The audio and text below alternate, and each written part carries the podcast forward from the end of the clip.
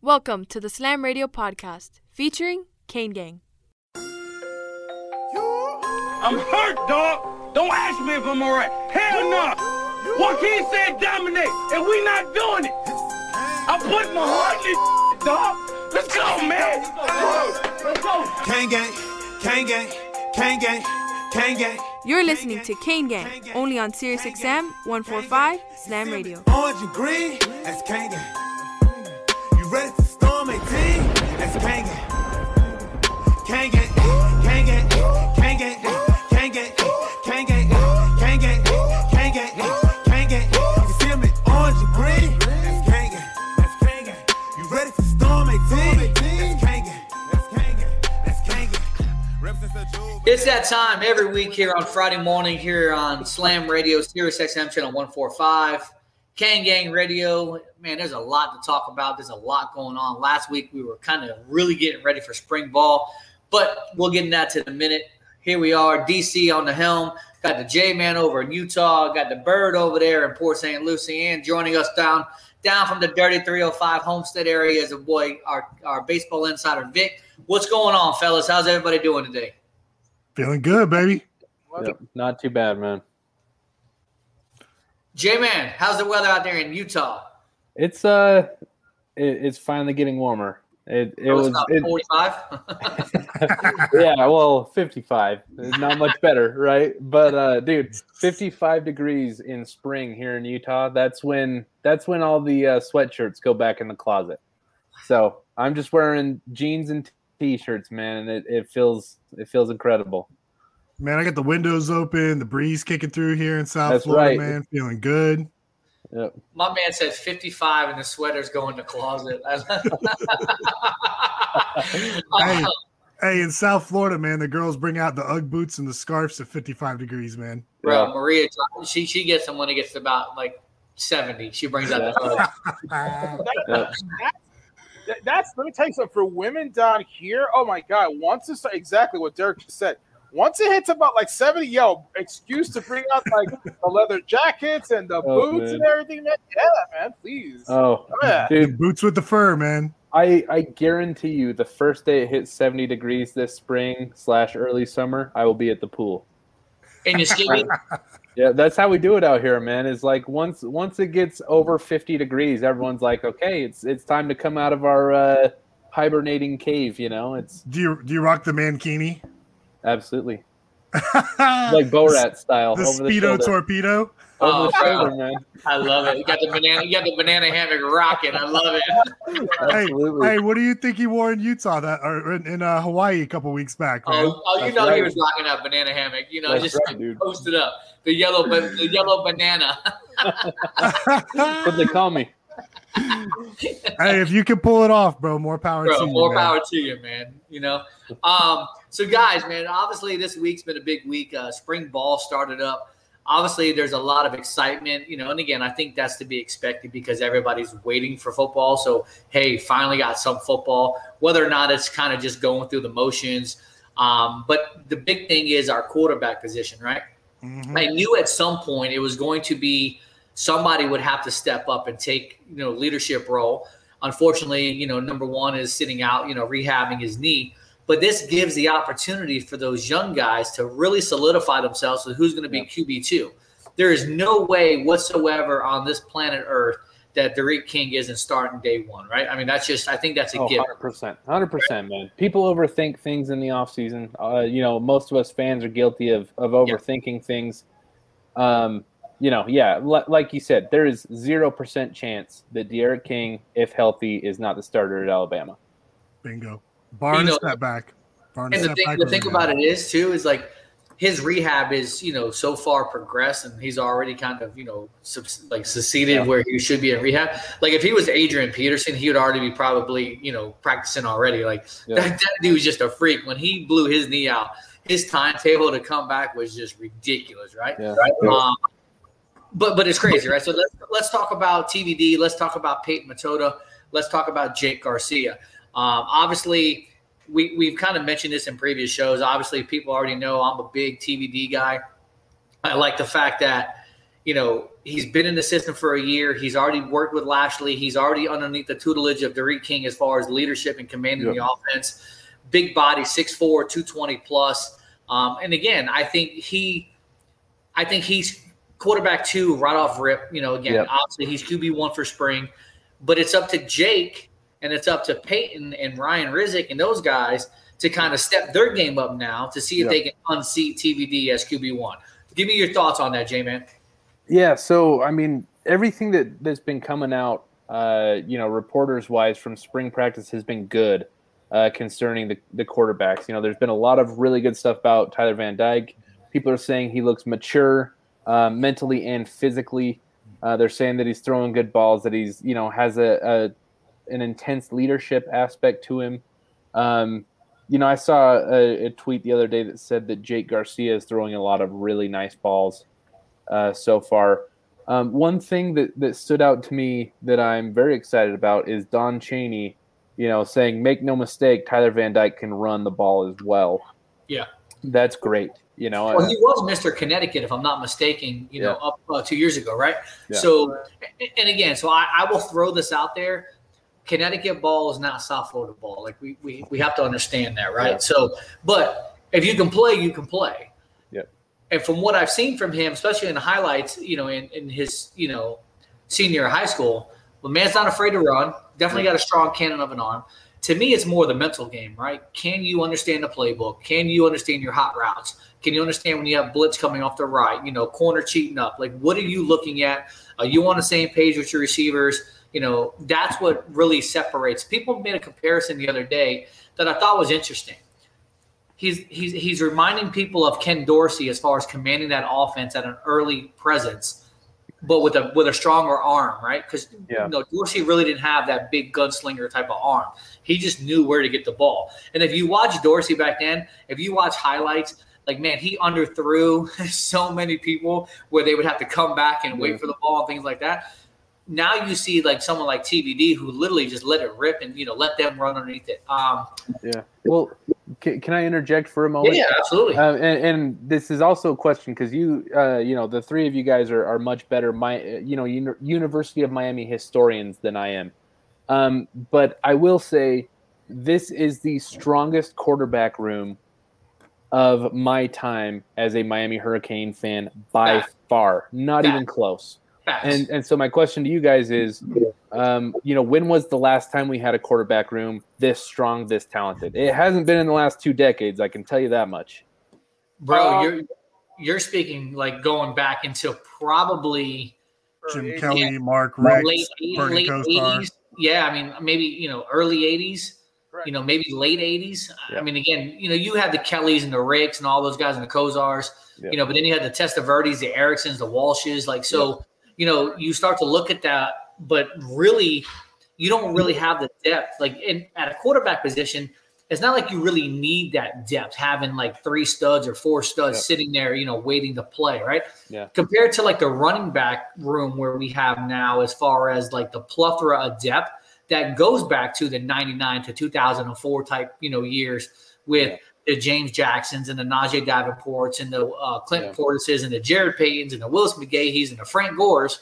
You know, now this season, you're looking at Cam Harris, Don Chaney, Jalen Knight, Thad Franklin, Cody Brown. Like, wow, man, you finally got a bunch of depth with a bunch of dudes who are re- really ready to go take it. I was kind of skeptical last year whether or not Cam Harris was going to return for for another year. Very thankful that he did because I think Yep. some of our guys leave too early. And again, not saying that they can't make it into the league, but why not come back? And again, technically he has two years because last year doesn't count, right? But you know, come back, you know, get that year, another year under your belt, show what you can do. I want to see some of these guys, especially in the running back room, take on, you know, and jump on special teams as well, because I think that's where some of these young guys are going to have to make their way. Yeah. Well, on that note, I got a I got a fun question for you guys.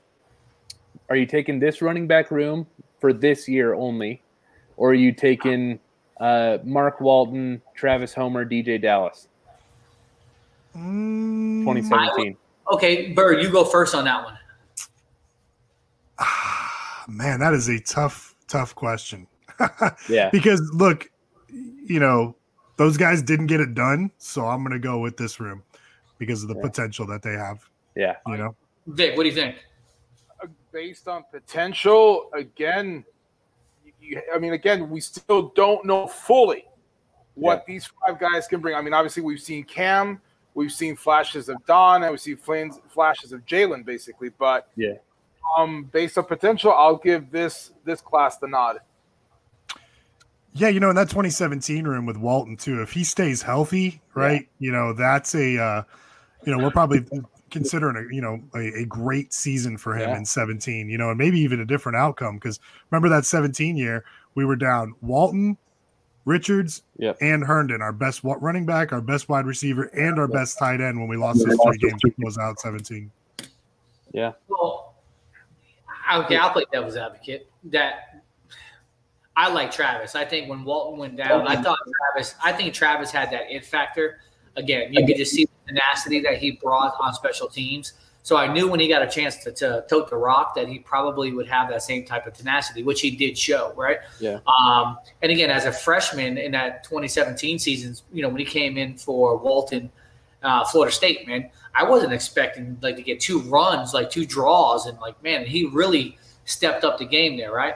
Travis and DJ really trained, you know, really changed the, the dynamic. Again, they both play special teams.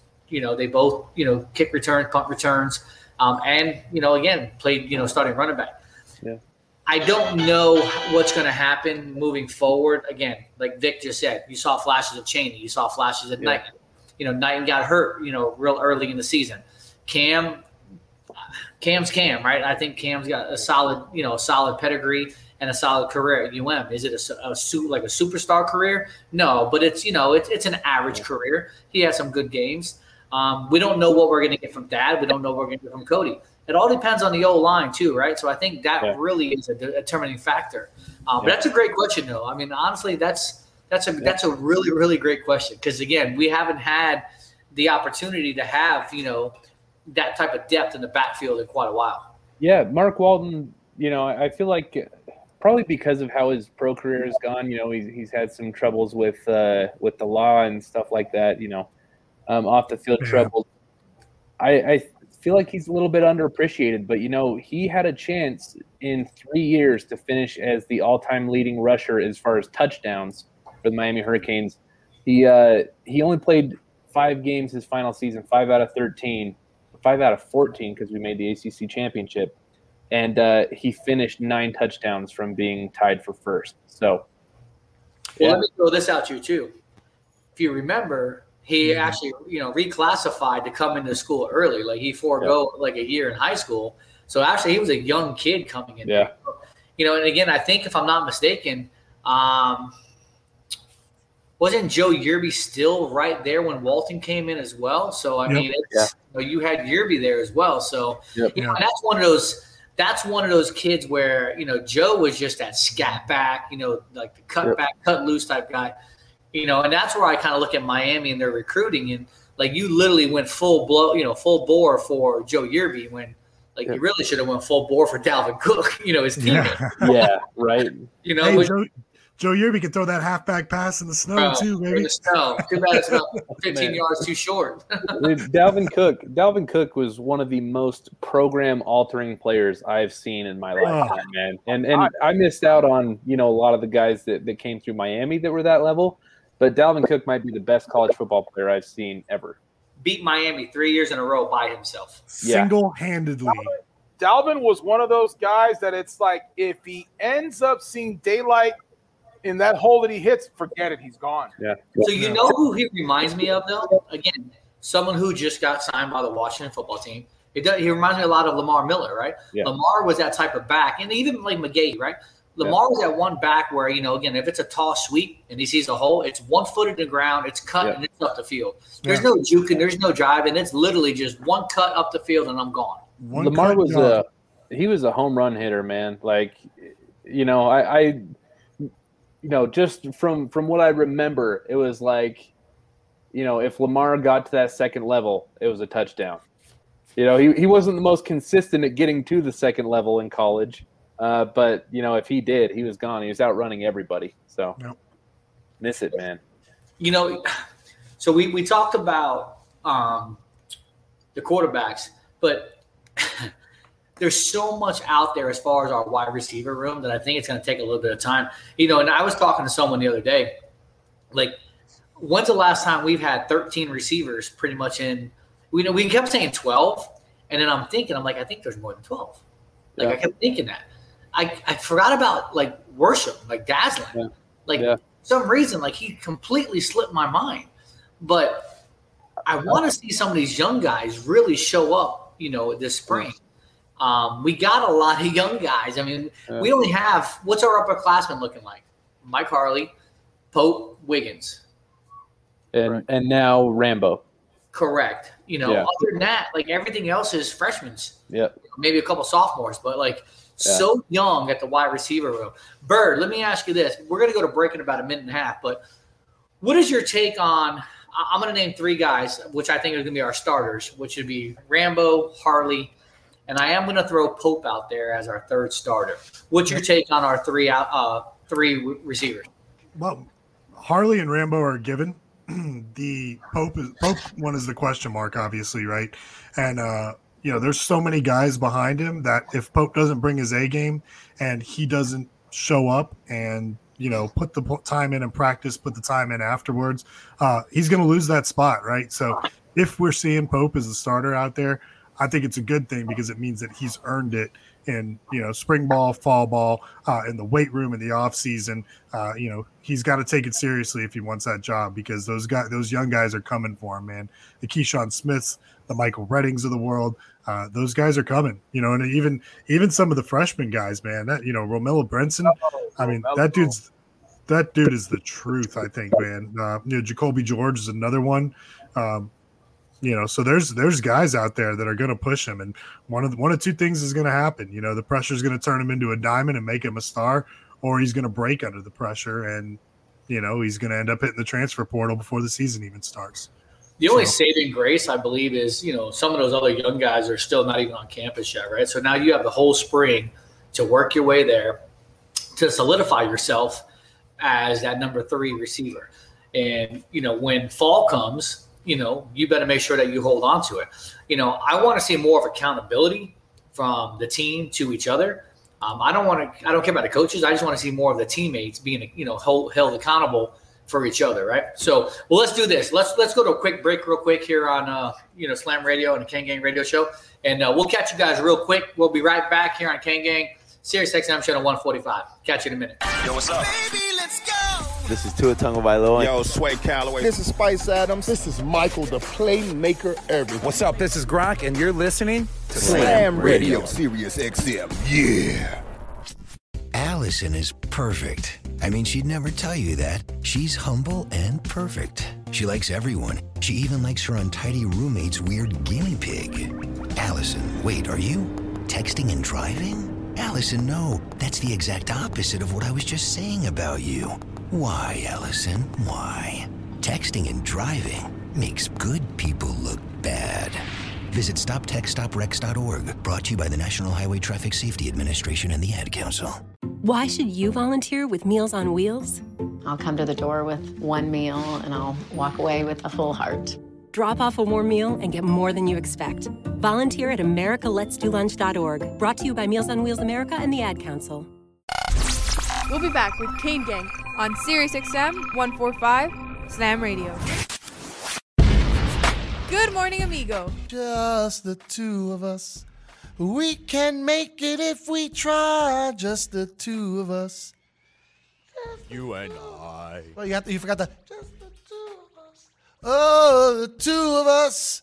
We're building castles in the sky. Just the two of us. Go. You and I. There you go.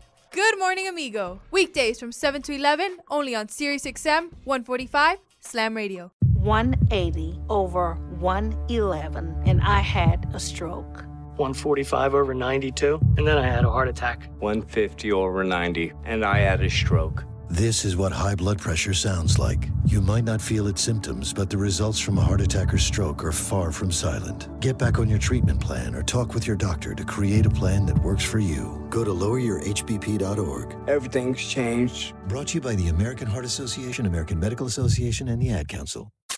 And now we're back with Kane Gang on Sirius XM 145 Slam Radio. Man, let me tell you something, bro. There's so much hype about, you know, spring football. But before we get dialed back into that, let's talk about that baseball team. Woo, them boys are en fuego. Bro, like, so, I mean, again, you had a bad series at Vot, you know, Vatek came here, you get, you know, you dropped the deuce, right? Blah, blah, blah. It happens. And I don't know if it was that midweek win, you know, with, with FAU, but, you know, then you handled Wake, and then it was so bad that Wake didn't even want to play the third game, right? So, as far as pitching, you know, but bro, then you go over to the West Coast real quick, you know, you know, chop it up with uh, Florida Gulf Coast, you know, on Wednesday night, and just smack the crap out of them. You know, Vic, talk to me about this Canes baseball team and how they are really, you know, jiving and coming together right now. I mean, the, the bats are coming alive big time. I mean, 15 runs tonight, basically. You ended up having, you know, six runs on on Saturday, basically. I think it was eight last Friday, if I remember correctly. Uh, I mean, again, we took the series against Wake Forest. Sunday's game was canceled because too many of their guys had COVID. They couldn't come up with a pitcher. Um, we got big series this weekend against FSU.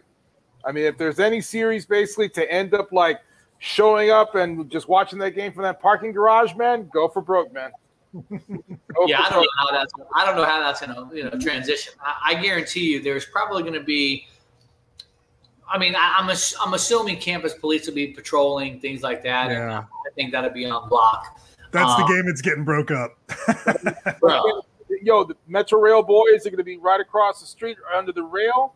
Okay, we're going to have plenty of food, plenty of drink. We're going to be watching the game on a big screen TV. Okay, so come on out. I mean, you know what's cool about that is technically you can just walk right over to the fence and just kind of watch through the fence. It's not like you have to be. That's the great thing about the light, right? Literally, you can just walk over there and just watch through the fence. That's that's real old school knothole gang right there, man. Bro, That's that's, That's what you do, man. that's like 1950s uh, Well, baseball always- there, man. We need to figure out basically try to get milkshakes delivered outside of the light stadium, basically. So Yeah. Well, you have to know someone on the inside to get you a milkshake and then have them bring them to the fence. I mean, exactly. bro, that's not that's not hard. You know what I mean? Um, what do you think the rotation is going to be like, Vic? Friday, it's going to be Alex Rosario. Uh, Saturday, it's going to be Victor. Uh, Sunday, I mean, look, they're going to put probably Danny in there as the third pitcher. I just don't think Danny's ready to end up being a starter yet. So, I mean, I, I to me, that's if there's any type of a question mark in terms of the rotation, basically, Danny would have to be it. To be very honest with you. So let me ask you this. Obviously, Jake Garland is literally bringing smoke, right? So again, he pitched Wednesday night. There's no reason why he couldn't come back on Sunday and throw. Agree, but at the same time, look, if you can end up solidifying that Wednesday pitcher, you go a long way. I mean, those were games that we were losing unnecessarily for about a couple years, basically. And if you can get that spot solidified, come on, that's you got to take that every single time. You have to. Yeah, but I would rather have somebody who who's really slinging the ball right now, and someone like Jake, you know, and put him against FSU, and then and you know again try to throw somebody else on a Wednesday night. That's just my perspective because I feel like you need your best arms, you know, on your best series, right? So again, baseball is one of those sports where you know you never know what you're going to get. Like, bro, you couldn't hit the side, you know, the side of a barn sometimes. You know, it just it happens. Talk to Bird. So, Vic, I got a question for you, man. Who do you think has been the offensive MVP so far? Right? I mean, we got a we got Yo-Yo as a candidate. Either one of the, the you know ADC or CDC. I mean, who, who do you think it is? Is that the disease person? Um, I mean, again, I'll be honest with you. You know, you got to give Christian some strong consideration. You know, he's been like the spark plug. To be very honest with you, uh, Adrian's finally waking up, which is a really good thing. Alex finally hit his first home run over the weekend.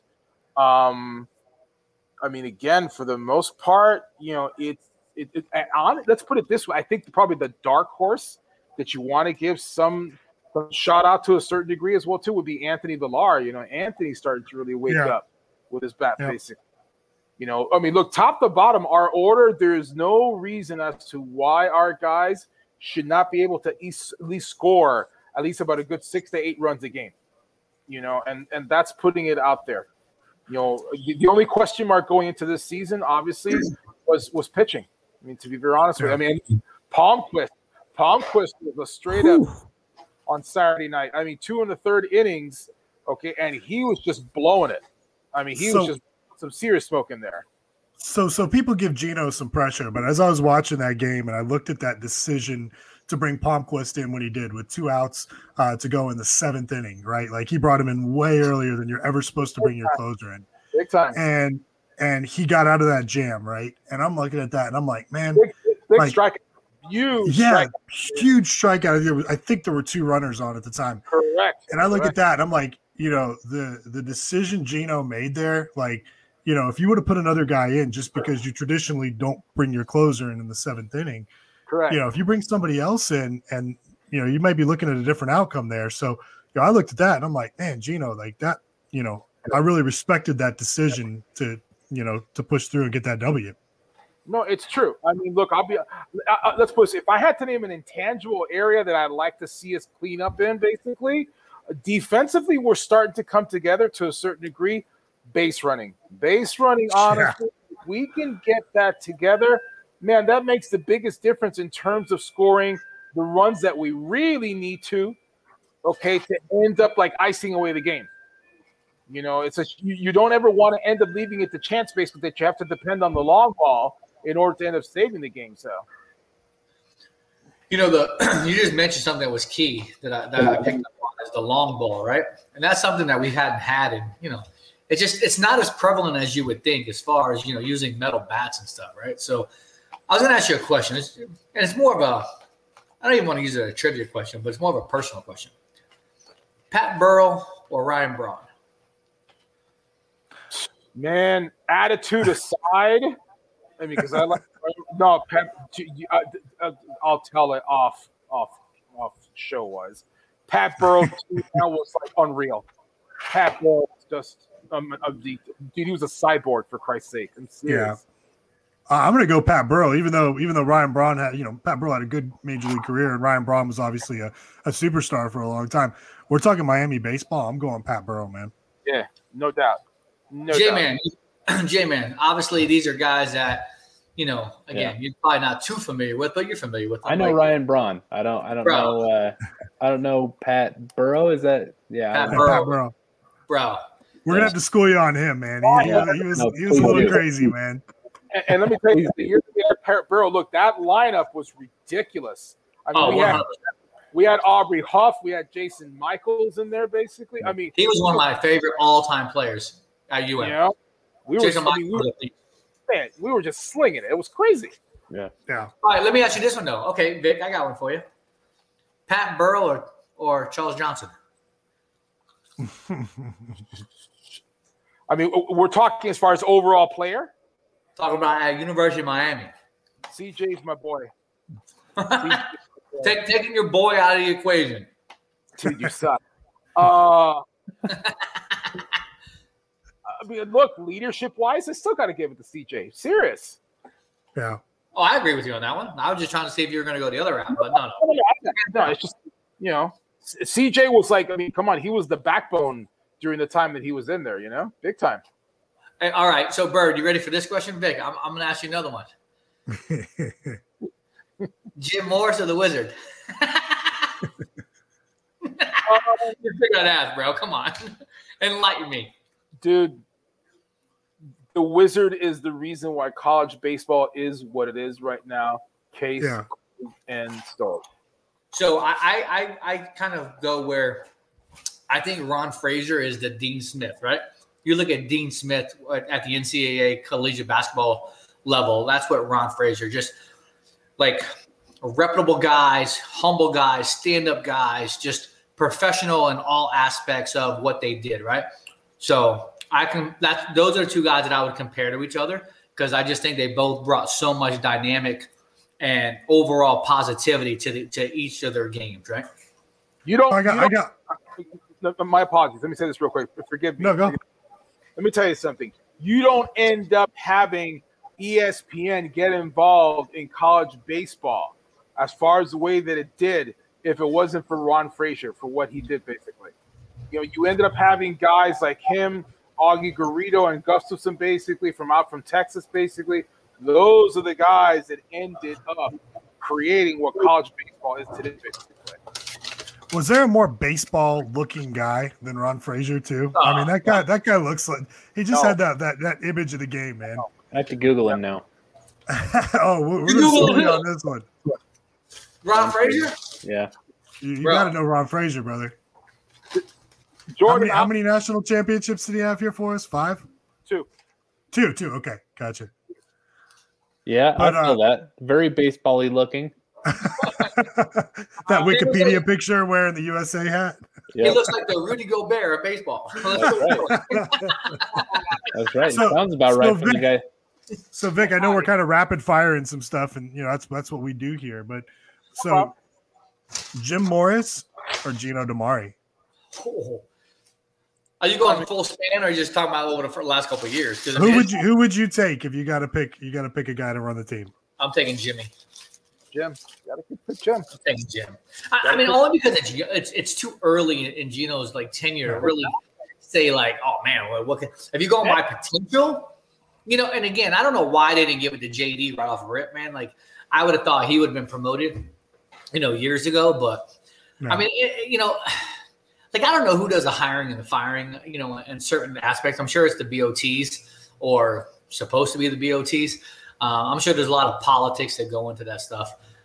At least I think Jim, the last couple of years, not- really was kind of falling off the, the wayside. It's not Jake Blames. Oh yeah, J- Jake Blames. Jake blames. You mean Jake from State Farm? Yeah, correct. hey, whoever does the football hiring, I, I I'd love to sit down in a room with them and just tell them what I've thought about the last 15 years of Miami football. You know, I had a conversation about that the other day with a with a former alumni who played in the '80s, and you know, again, I'm not I'm not to say any names because I just want to keep confidentiality the way it's supposed to be. Um, but there, this individual is not too not too high on our coaching staff or our head coach right now. You know, you know, I'll, I'll be honest. Pretty much says, you know, he's hi- you know his dad at the college level as far Yeah. as straight politician. And Yeah. I said, okay, interesting. Yeah.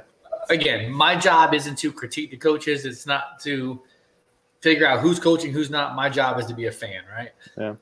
I mean, really, that's all I can do. Yeah. And get and get yelled at and get in trouble because I don't do the right things, I guess, for certain people. But Yeah. And get shut down by compliance, right? I guess shame on me. You're, you're their favorite person, man. I mean, at the end of the day, bro, listen, what what I don't understand is, first of all, I did nothing wrong. Number two is, number two, and again, I feel like I did nothing wrong. I had multiple conversations with multiple people who are above me in the in a journalist type, you know, setting. Um, again, why are you trying to censor somebody for something that wasn't their fault, right? Yeah. I always go back to if you have rules in place, not only should you make sure that those rules are followed by everybody, including maybe your student athletes, you know, you can't knock somebody because things happen, right? At the end of the day, it is what it is. We're moving forward. You know, we're uh, making strides. You know, sometimes it's easier to ask for forgiveness and then permission. But in order to ask for permission, you got to have people that respond back to you in order to make sure that you know what you can and can't do. Other than that, Bingo. I don't know what to tell you. Bingo. Hey, but you know what? We still gonna throw that you up everywhere we go, right? Yeah. I'm wearing it right on my Well, chest right now, baby. You already know, baby. That's right. And Hey, so- that's the thing, man. I- You know, I, I made this comment, J-Man, the other day to somebody. You know, here we are. Technically, we're journalists, right? We're, we're, we're media journalists trying to, you know, make our, our mark in the world as far as talking about the things that we, we're passionate about, talking about the things that we love. And, and, and the only way to succeed by doing that is by being true to yourself. You have to be true to yourself. I can't fault myself for being a diehard fan of the University of Miami. Like, and people shouldn't fault me for being a diehard fan of the University of Miami. I don't get paid to write articles or cover a school or cover a team because that's my job, right? I don't need a paycheck to do what I'm doing because I love what I'm doing and I'll do it for free. like it's in my blood, it's in my passion, it's it's in my everyday demeanor. People are out there trying to get a paycheck to to do the things that they're doing, but yet you want to fault somebody who is literally at every single home game, every single like event, every single you know thing that that comes through. I go to a wedding. You know how much money I spend yearly traveling, buying stuff, whatever. You know, again, I'm not a golden cane, but as much money as I spend to support this school, to travel with this school, to watch them lose on the big stage all the time. oh. No, bro, I'm keeping it real, right? I'm, I'm literally- Hey, res- respect to that, man. Like that's why I'm not. I mean, I'm not going to go to the Alabama game for that reason. Like, so I, I respect it. I, listen, and, and I don't care if we win or lose. It's it's Yeah. more about supporting and being dedicated. So to me, like I just don't understand like what the problem is. Like I just I don't, man. You know, and, and again, that's that's a mood point. You know, we're not here to t- kind of dwell on that. It's that's in the past. Moving forward, we got break coming up again. I swear, every time we get ready to get into good topics and stuff, like It's break, going, man. wah, we, got, wah, wah. we got you fired up, man. We Yeah. got you I- fired up, ready to roll. Listen, you know, when we come back from break, I, I want to touch on that again because, yeah. like, it, it hurts my soul, bro. Like, I don't know if you can hear it in my voice now, like, but bro, like, it literally hurts my soul.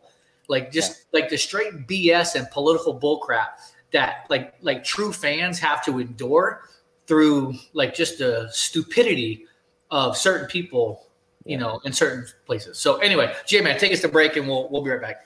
All right. Thank you guys for listening to the second segment of Kane Gang Radio here on Sirius XM channel 145 Slam Radio. We will be back after a quick commercial break. Hey, look what I found. A radio. Radio. This is Sirius XM 145 Slam Radio. Why was the basketball court all wet? Because the players kept dribbling on it. The dad joke. Corny, grown worthy, but also one of the simplest ways to share a moment with your kids. What did the buffalo say when he dropped his son off for school? Bye, son. So take a moment to make your kid laugh because dad jokes rule. Make your kid laugh today. Go to fatherhood.gov. Brought to you by the U.S. Department of Health and Human Services and the Ad Council. Here's that song again. Here's that song again. For the hundredth time today. Here's that song again. It's gonna be stuck in your head all day. Here's that song again. It will make you cray cray. You love your kids enough to watch that TV show a bajillion times. Love them enough to make sure they're in the right car seat for their age and size. Show them you love them. Keep them safe. Visit nhtsa.gov slash the right seat. Brought to you by the National Highway Traffic Safety Administration and the Ad Council. We'll be back with Kane Gang on Sirius XM 145 Slam Radio. Good morning, amigo. Hey man, if, look, if they pick up Tua Nigga Manuel Apola too, I'll, I'll be fine with him. But I'm just looking. I'm, I'm looking at the different angles. It doesn't. You I call know- him that. I call him Tunga I Vailoa. don't know if Whatever you want to call him. Listen, I don't know if they're 100 percent sold on Tua Nigga Manuel Apola. Tunga Vailoa is the next quarterback of the Miami Dolphins. How can you get that name so perfect? Tua Nigga Manuel Apola. Tua? I can't do it. I'm done. Tunga Vailoa. Tua Nigga Manuel Apola. Tunga Vailoa. Tua Nigga Manuel Apola. Tunga Vailoa. Tua Nigga Manuel Apola. Tunga Vailoa. See? That sounds much better that way. Good morning, amigo. Weekdays from 7 to 11, only on Sirius XM 145 Slam Radio.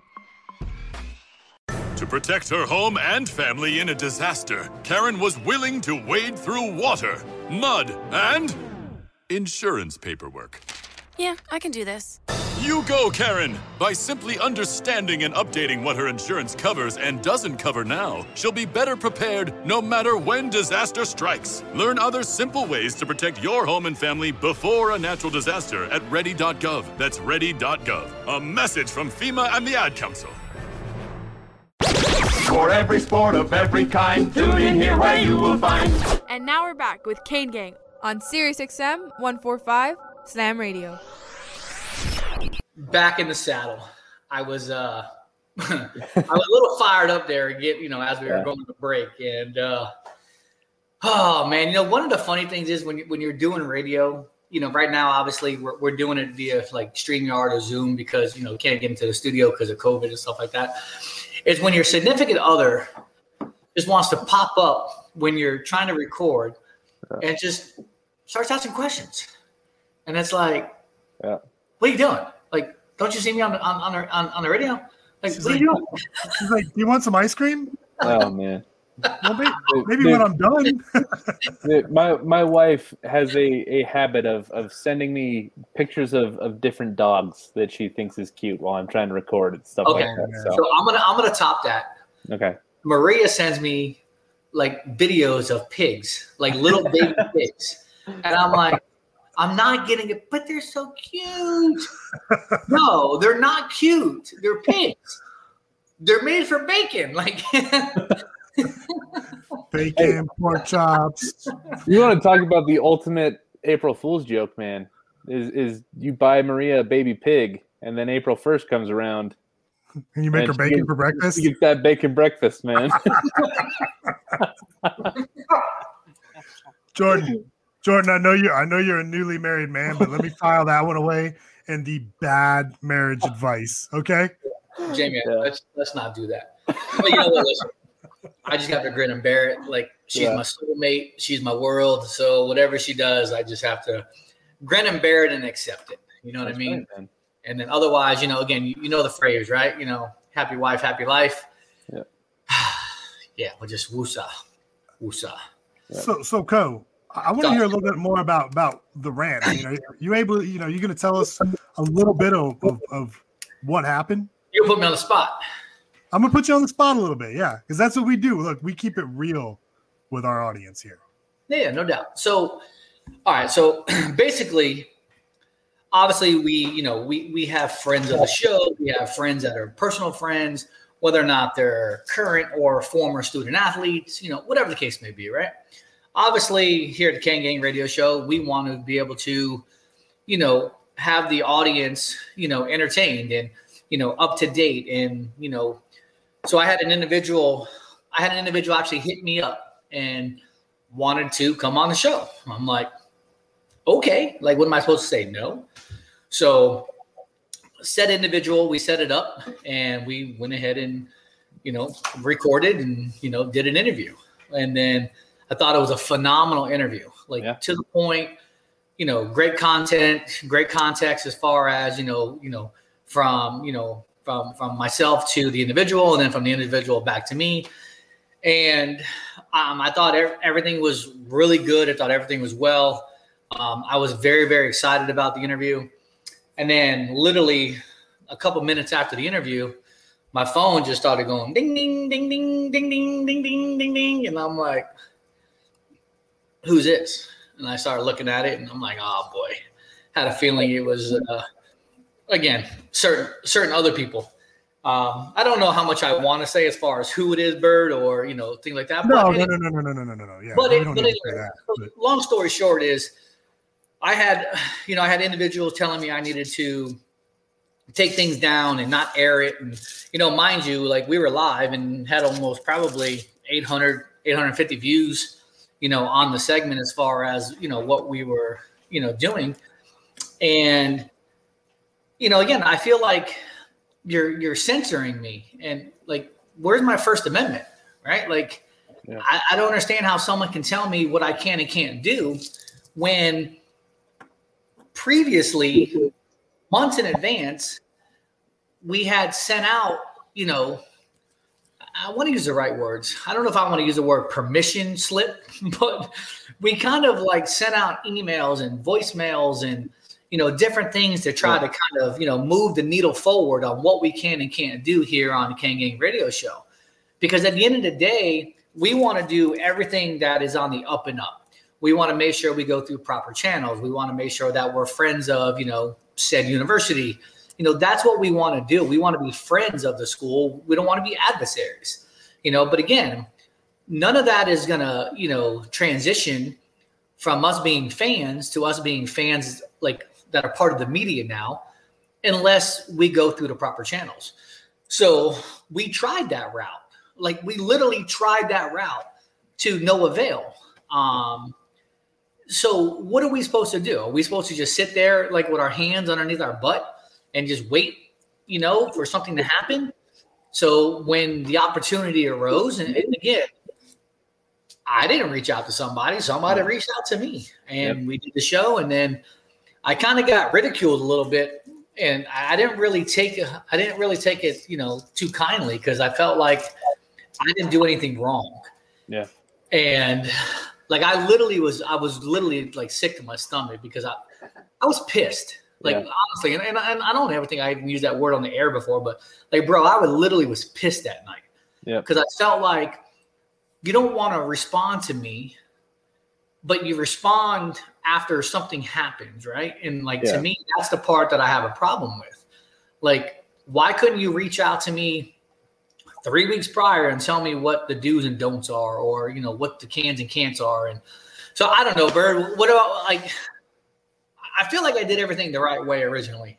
Well, I think we're still doing everything the right way, right? I mean, you know, out of out of respect for the situation and the school and those involved, Yeah. you know, we've taken it down. We haven't mentioned it other than here, and you know, here we're really Yeah. just talking about the situation and not mentioning, uh, you know, the player or or even anything that was said uh, in the interview, right? You know, just out of, out of respect for that. And look, you know, I, I think it's clear we still want to be, you know, a friend and we want to do things the right way with the school.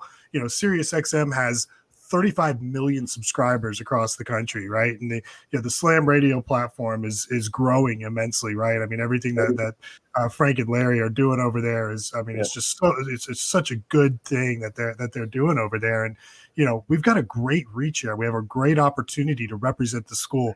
You know, we want to do all kinds of fun things, man. We want to show up at baseball games, at basketball games. Heck, we'll do a barbecue at a soccer game if it's a, you know, if it's a if, if it's a great Saturday and it's it's something to do because we love this school, right? Like you said, I mean, you know, this isn't about making money. This is about, you know, this is about, you know, having fun and and, and you know, pursuing our passion. And to me, you know, the the, be- the best compensation in the world for this thing would be winning a national championship in football and being able to sit up here and uh, and toot our horns and beat our chest about it. I mean, Right. you know, so but you know, look, bottom line is we are still being, you know, friends of the program, and you know, even us talking right now, you know, I mean, we want to do things the right way. We want to be friends of the school. We want to we want to represent them Yeah. the right way.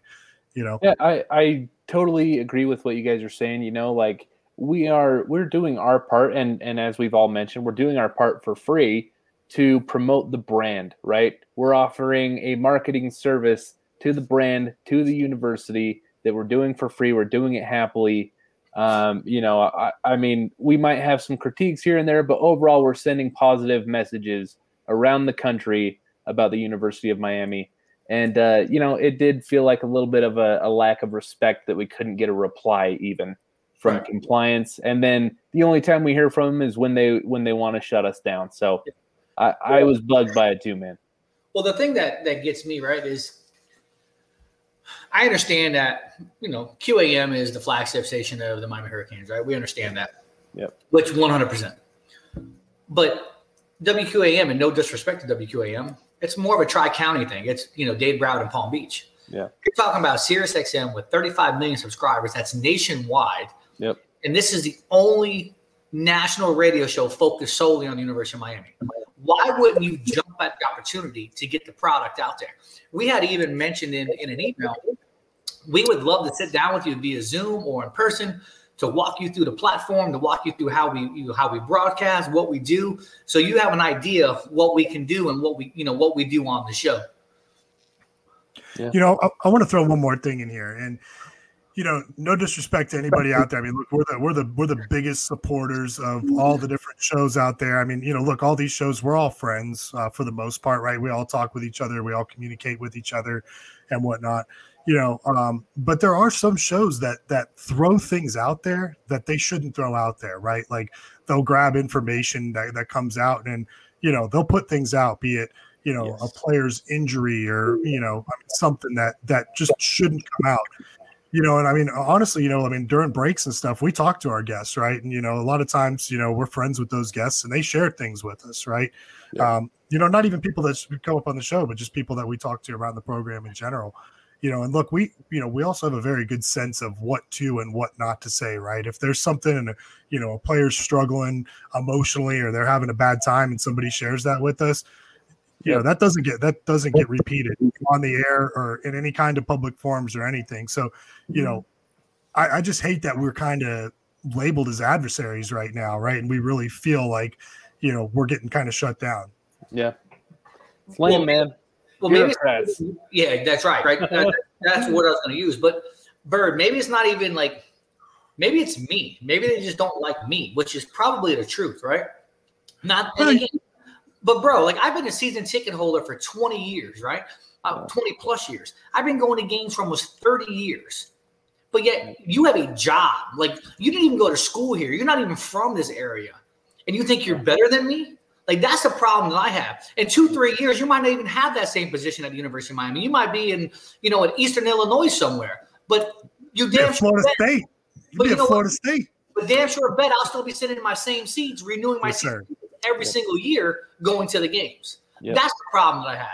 Yeah, Yeah. it makes sense, man. Well, you know, switching gears a little bit. No, um, never. you, you guys ready to switch gears?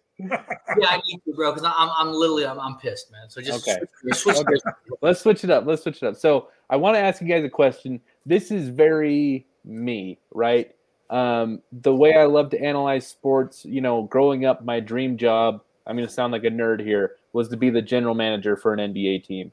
So when I look at a program, a franchise, an institution, um, I think of the long view, right? You're building for the best short term product while keeping the long term in mind. So here's my question to, to you guys, and, and obviously to our listeners, this is way too early um, to, to do this, but we're going to do it for fun anyways. What do you guys think this team is going to look like after the season? Because I, I was looking over the roster, and when I saw how top heavy the talent and production was, starting to get a little worried, man. And, and you know, it's too early, right? Because because these kids are so young, you can always have a breakout star that then cushions the blow of, of people leaving, right? Um, I'm worried that we're in for a hangover year in, in 2022. All right, so I'll start. I will disagree with you. Okay. Love Only it. because, only because, depending on what happens with the quarterback position, mm-hmm. right? I, again, and I think this is a year where, if if the the coaches are smart, when you're up by 25, 30 points, whatever the case may be, Yep. is you really need to start playing your young players. Absolutely. Let, let- not letting them play, you know, four, you know, you know, 60 minutes and it's 65 to three, right? I really feel you have to get in there, let your young guys play. Again, we talked about the Central Connecticut game. Like, bro, that should be all your freshmen and sophomores. You have to get that experience, right? You have to get game experience. Nothing replicates, you know, game situation unless it's game situation. Yeah. You know, if you're if you're looking at who we're gonna lose, I, I think that's where it gets tricky, right? Because again, take away the quarterback position. If TVD is that guy, you know, going into his quote unquote third year, Yep. um, again, solidifies himself as QB one. Your running back room, again, you get rid of Cam. Again, you have Chaney, you have Knight, Yeah. you have, you know, Thad, you have Cody. So again, running back, I think, still going to be pretty solid. Agreed. Receivers with again the Keyshawn Smiths now, um, the Restrepos, the I mean the Brinsons, the Georges, the the Smiths, you know, other people that are you know there, the Michael Reddings, you know, now they're another year older. Yeah. That's good. Your O line, again, you're going to lose some some seniors. You know, you know, Gainer. Again, he could come back another year if he wanted to because he's technically only a senior this year. But you're going to lose Jarrid Williams. You, you maybe still have Zion unless he has a breakout year and decides to leave early. Um, you should have you know Scaife, Clark, Rivers, Walker, uh, Seymour. So I think your O Yeah. line is still going to be good. Um, then on the defense side of the ball, you're really young. I mean, who are you really going to lose except for like DeAndre Johnson, who's a you know grad transfer. Um, Yeah. He's gone. Probably Bubba's gone. Carter's gone. Probably Gervin. But you know, again, you have the Cam Yeah. Kinchens, you have the James Williams, you have the quote unquote Avante Williams if you know Yeah. he's able to to play. Um, you, you still probably have Blades for another year. You probably have DJ Ivey for another year because of what you know transcended. You know, the Corey Couches, the Sam Brooks, you know, the uh, Tyreek Austin Caves, the Corey Flags. You know, like Yeah. so. You know, the Cam Williams, the Quentin Williams, the Chance Williams. You know, you have a lot of returning people that I don't think in 2022 uh, you're going to lose. I think you're only going to get better with another year. I mean, so that's my take on it. Um, Bird, I think before you get into that, I know you're going to kill me. Please don't hate me. We have to go to break. We have to, because if not, as much as everybody else hates me, Amigo and Frank hate me even more. I think I think you just I think you need break to cool down a little bit, man. but, but, Damon, did, but did I answer? How, how did my answers? Did, does that respond well to you on that? Yeah, yeah, for sure. And, and you know, after after Bird gives his take, um, I want I want to touch back because um, you know I I tend to be a little more pessimistic than you guys, but I want to hit that with a dose of, of realism, which goes more towards what you're saying. So Gotcha. so let's Take- hit break and then take let's, okay. So uh, you, we're just finishing up the first hour here on Kane Gang Radio. Thank you guys so much for listening. We're going to be back in just a few moments on uh, SiriusXM channel 145 Slam Radio. Catch you in a moment. Don't stop. Get it. Get it. Gang gang. Yo, what's up? Baby, let's go. This is Tua Tonga Vailoa. Yo, Sway Calloway. This is Spice Adams. This is Michael, the playmaker everything. What's up? This is Gronk, and you're listening to Slam Radio. Sirius XM. Yeah. Allison is perfect. I mean, she'd never tell you that. She's humble and perfect. She likes everyone. She even likes her untidy roommate's weird guinea pig. Allison, wait, are you texting and driving? Allison, no. That's the exact opposite of what I was just saying about you. Why, Allison? Why? Texting and driving makes good people look bad. Visit StopTextsStopWrecks.org, brought to you by the National Highway Traffic Safety Administration and the Ad Council. Why should you volunteer with Meals on Wheels? I'll come to the door with one meal and I'll walk away with a full heart. Drop off a warm meal and get more than you expect. Volunteer at americaletsdolunch.org, brought to you by Meals on Wheels America and the Ad Council. We'll be back with Kane Gang on Sirius XM 145 Slam Radio. Good morning, amigo. Just the two of us. We can make it if we try. Just the two of us. You and I. Well, you have to, you forgot the. Just the two of us. Oh, the two of us. We're building castles in the sky. Just the two of us. Go. You and I. There you go. Good morning, amigo. Weekdays from 7 to 11, only on Sirius XM 145 Slam Radio. 180 over 111, and I had a stroke. 145 over 92, and then I had a heart attack. 150 over 90, and I had a stroke. This is what high blood pressure sounds like. You might not feel its symptoms, but the results from a heart attack or stroke are far from silent. Get back on your treatment plan or talk with your doctor to create a plan that works for you. Go to loweryourhbp.org. Everything's changed. Brought to you by the American Heart Association, American Medical Association, and the Ad Council. And now we're back with Kane Gang on Sirius XM 145 Slam Radio. Welcome back, everybody. Second hour, getting ready to get started here on the Kane Gang Radio Show, Sirius XM channel 145 Slam Radio. So, one thing that J Man, before I get into Bird, so I took Spanish back in high school. Now, I'm, again, I'm gonna date my age back in like 91, 92. So, I- I'm gonna I'm gonna start this second hour with a Spanish version of what I learned in Spanish class back in the early 90s. All right, oh, Can you bear with me? It's a song. It's by my two friends, Pete and Repeat. Like, all right, so here we go. You ready? And Dick, I know you speak Spanish, so let me know how it works, right? It- Estamos doomed. All right, hold on. let me get my vocals ready. All right, here we go. Saludos, saludos, amigos. Greetings to my friends. Saludos, saludos, amigos. Greetings to my friends. That's all I knew. So anyway, so greetings everybody on the second hour of the Kane Gang Radio Show. Saludos. Appreciate it, Vic. How'd I do? Honestly, I'm praying that Maria has a shoe coming in your direction. That's all I got. Hey, you know what?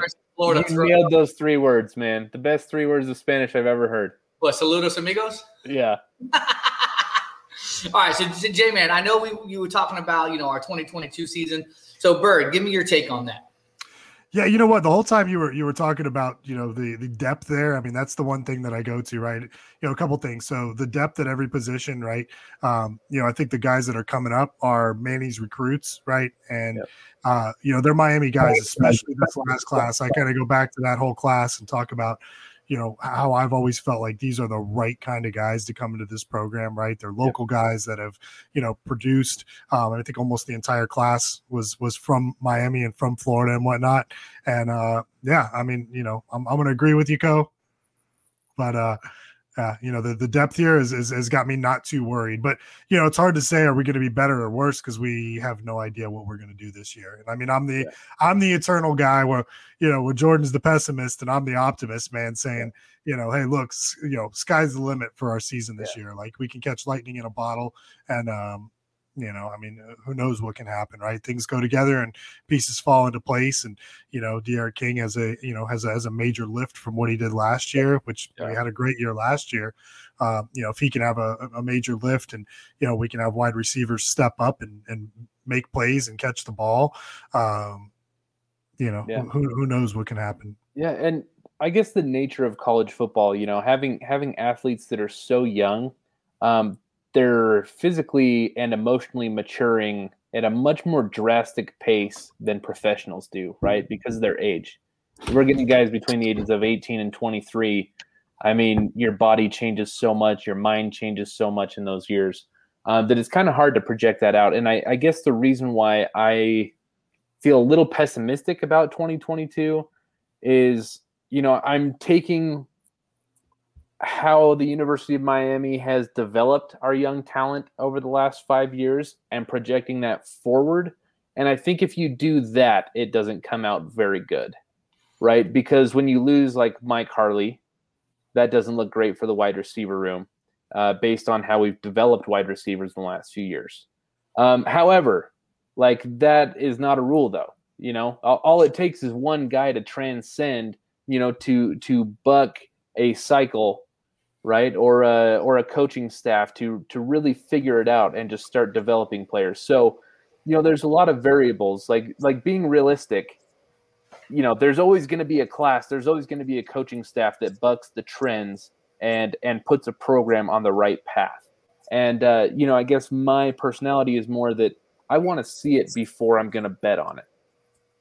Okay so that's that's a great point. Um, again we don't know the the we don't have the foreknowledge to see or to see the future, right? Yeah. But along with that, I would like to know what is our coaching staff going to look like in 2022? Because yeah. depending on what happens with this season, um, do you see somebody like you know Rhett Lashlee taking off? Um, Don't say it. Don't I, say it. I think safe money's yes that he's no longer with us. And again, depending on what happens with the D line, do you see someone like Jess Simpson getting you know, an opportunity to go back to the league. You know, I mean, so those are things that I always worry about, and that's been the problem with the University of Miami is just having consistency and, and continuity with the coaches for a couple years. You know, again, I go back to Clemson, right? You look at Dabo, you look at Brent Venables. You know, you go back to, you know, Frank Beamer and Bud Foster. I mean, you know, you you know, even go to, to Bobby Bowden and Chuck Amato. Like, like you had people that would just, you know, that gelled together and then had you know offense and defense you know continuity for years. And i you mm-hmm. know you just you have that. Now that's not always necessarily the case because if you look at alabama like that's like you know walking through a front door like everybody's getting a turn there right? Like it's you know they bring in coaches but they bring in like top notch coaches. Like uh who's the guy that was uh, Bill O'Brien? Like they just they like they lose somebody and they bring in somebody like you know replacing them. And you know unfortunately they all have that pedigree. But I was just curious to touch on that point about what about our coaching staff? Vic what's going on? No I mean one thing I want to touch upon with regard to Jordan's point is this. Look if you end up looking at last year's success again a core came through the portal Okay, you ended up having D'Eriq come in from Houston, basically. Okay, Jalen came in from UCLA. Okay, Bub on the defensive side that basically ended up coming in from out west. Okay, so the question is this: is that for the recruits that we're bringing in, okay, as far as from the get go, instead of coming to the portal, the better question has been is like, have we fully developed those guys as well as we should? Okay, yeah. so that's something to be concerned with because again, it's almost in the sense of like, okay, we're looking at something that guys that bring in something to us, okay, right off the bat because of the experience they've had with other teams. But the question is are we coaching up the talent? Okay, yeah. that we end up coming in at the recruit level. Because look, I, I mean, many, I mean, Derek, you were probably there as well as I was back in the Orange Bowl. Okay, when we used to end up having Canes Fest over there. Okay, Michael Irvin was talking to the press one day. Okay, he was talking there, and he makes a point that I've never forgotten to this day. And he says the University of Miami ends up bringing in the best talent, okay, from the country here to the U, okay, but it's the coaching that turns it into first round talent. Okay, so the better question that I have is this: that in the last couple years, you know, we kind of tailed off, okay, in terms as far as coaching up some of these guys. You know, Yeah. there might there might be a diamond in the rough basically that ends up coming along that we can end up like you know getting up there. Okay, I mean, let's put it this way. Here's a good one with Jalen. Basically, Jalen ended up coming in only for one year over at UCLA. Came over here, got. I mean, Coach Feely did a really great job with him as far as strength and conditioning. Okay, and he's looking to get him drafted basically in the first 15 to 20 picks of the draft. Okay, but at the same time, again, some of the recruits that are coming in fresh right off the bat, basically, again, you know, if we look at our track record in the last couple of years, okay, it's been average, if at all best. Yeah. Yeah. So I mean, And again, that's the issue. Average brings everybody back, right? So, you know, a great season means all of our coaches are going to get poached, right? So it's Yeah. almost, you know, hey, I hope we have a great season and our coaches get poached. And I mean, even as it is right now, every every job that comes open, I'm like scared we're going to lose Rhett Lashlee too. Like even, you know, when Les Miles went out at Kansas, I'm like, oh man, who's going to get that job? You know, does Yeah. it mean, you know, is, is Rhett going to, you know, his name going to pop up as somebody they like? Because now they even have a new AD coming in. So, you know, who's to say that that's not somebody who worked, you know, with Rhett at Auburn and is like, Yeah. hey, we got to have this guy. This is our guy, right?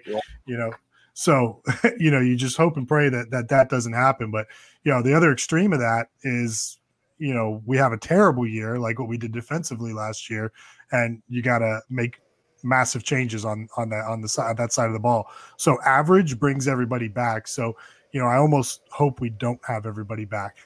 you know. Yeah.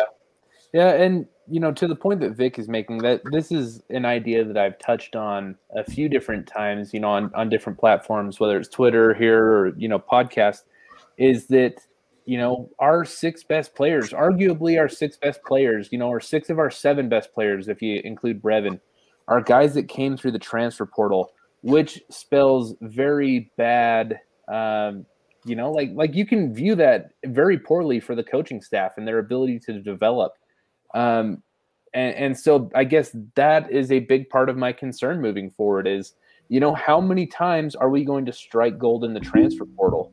Because there's there's not a lot of guys that we are turning into high level college players that we bring in as 18 year olds and then we refine them and turn them out as finished products.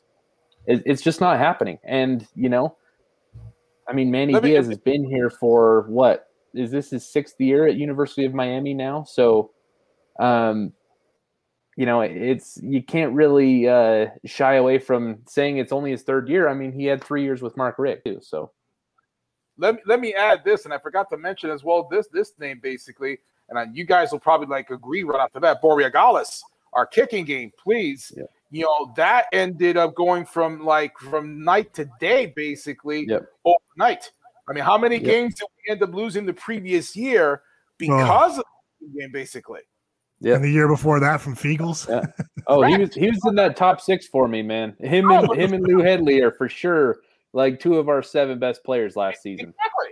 Exactly. Yeah. I mean, literally, you end if they if we would have ended up having Jose, okay, from in that previous year, we easily win at least another three games. Yeah. You know, we don't end up losing. I mean, come on, we don't lose against a one and six Georgia Tech game that we couldn't win if we ended up giving being given the ball at the half inch line to drive in. Yeah, that's that's kind of what concerned me about last season uh, because I 100% agree with your point. And you know, if that happens, if Jose is on the team and we win an extra three games, we probably aren't able to sniff out some of the problems, like a Mr. Dan Enos, and you know, a, a former quarterback that is still in the state. Like we we probably don't identify those things as as huge problems within the program. And so now we did have Jose last year. So what if we are missing stuff? Like that that's an idea I like to toy with is, you know, we didn't beat any really good teams last year. So who knows, man? like the difference could have been that kicking game. We didn't compete against good teams last year. So who's to say that, that You're- we really are 100%. building for the future? You're 100 percent correct on that, and, I, and I've mentioned that. Like, Yeah. you know your your top three games that you lost are the top three teams that you played. Yeah. And two of those games weren't even close. Oh yeah, over in the first drive. Well, honestly, man, like I have a hard time not considering that Okie State game a blowout because we were down twenty-one zip, man. Correct. Know, I don't know what happened there. I mean, obviously they probably just put it in coast mode, and then you know we came back a little bit. Yeah. Um, you know, you brought up a good point there with uh with Borregales, right? So I don't necessarily think that Borregales, like Andy, is solidified as you know number one kicker. I mean, obviously he has a strong leg, he has a good pedigree. Um, but I, I think that's going to be a, a battle to watch between him and Camden Price. Um, but that's that special teams this year should be different, and it will be different because again, you know what you got out of Jose um, as far as leg strength, consistency, things like that. Now you really have an unknown. Now Camden did make some kicks last year. He did miss a kick against Florida State two years ago. Um, so that should be interesting. Bird, talk to me. Yeah, no, I was going to say I know what happened in that Oklahoma State game. Tylan Wallace quit halfway through the game, and that's that's what let us back in, man. But honestly, Right. you know, in that game too, it was, you know, it was Kosi putting us on his back, and Yeah. uh, you know, if if if those guys would have made catches in that game, right? You know, I mean, you know, I won't call that one a blowout because the boys fought back, and you know, Pope makes that play in in the fourth quarter. Uh, we win that game, you know, and plus, Yeah. you know, the other thing with that game, and you know, I, I will always hate to do this, but I'm gonna because it was that bad, and I was standing in the in the stadium watching every moment of the game. That was probably one of the top five worst officiated games I've ever Yeah. seen in my entire life, man. You, I you know, mean, I just- it was awful. You know, just thought of Bird is is that game is the ultimate litmus test that like exemplifies the it's the ultimate glass half full, glass half empty game. It is. It and, is. and that just showed the difference between me and you. You know, I look at it and I'm like, hey, you know what we would have won if if you know if we didn't come out so oh, flat Oh, yeah. that you know that it, we were mm-hmm. embarrassing ourselves. And then you know, obviously you you saw it differently. That just made me made me laugh a little bit. my perspective on it, I don't care about the officiating calls. You make the plays, you make the catches, you don't have to worry about the officiating calls. Sure. You literally, you literally gave up three touchdowns. You gave up a touchdown on D'Eriq King running the ball on a bullcrap holding call.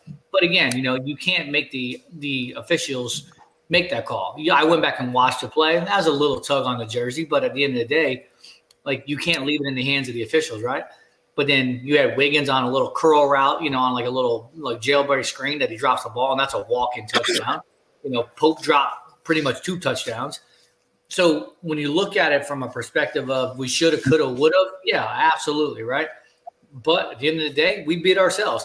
I use that same terminology as we beat ourselves as the same thing in the Fiesta Bowl in 2002.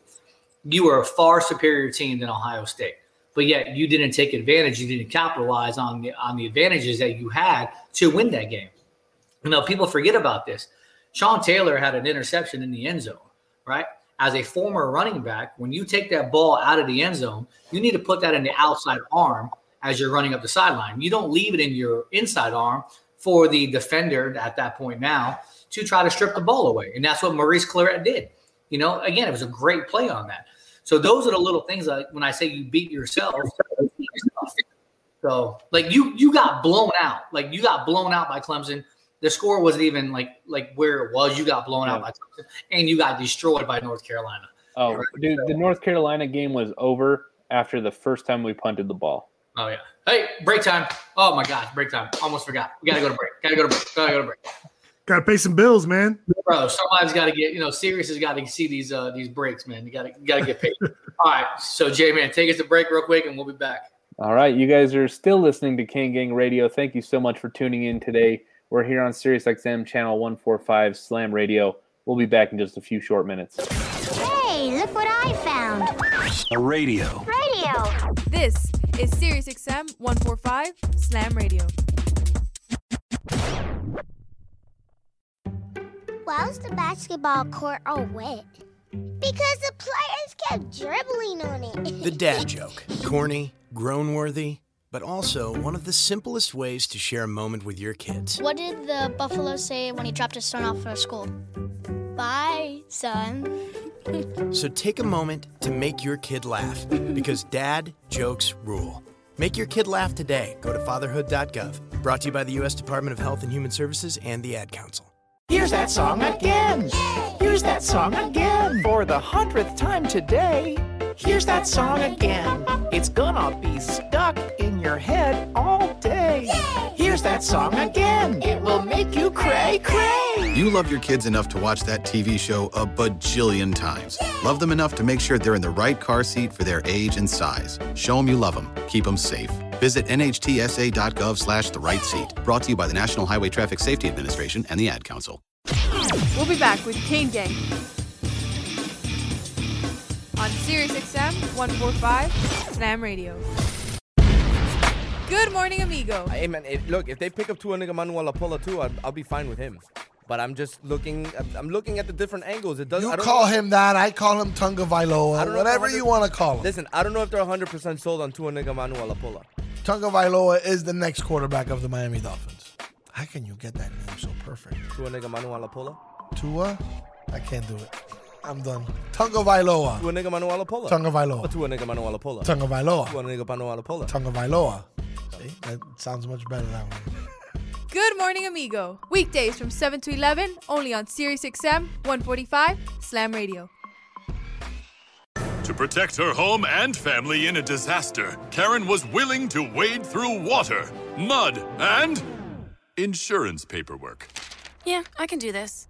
You go, Karen! By simply understanding and updating what her insurance covers and doesn't cover now, she'll be better prepared no matter when disaster strikes. Learn other simple ways to protect your home and family before a natural disaster at ready.gov. That's ready.gov. A message from FEMA and the Ad Council. For every sport of every kind, tune in here where you will find.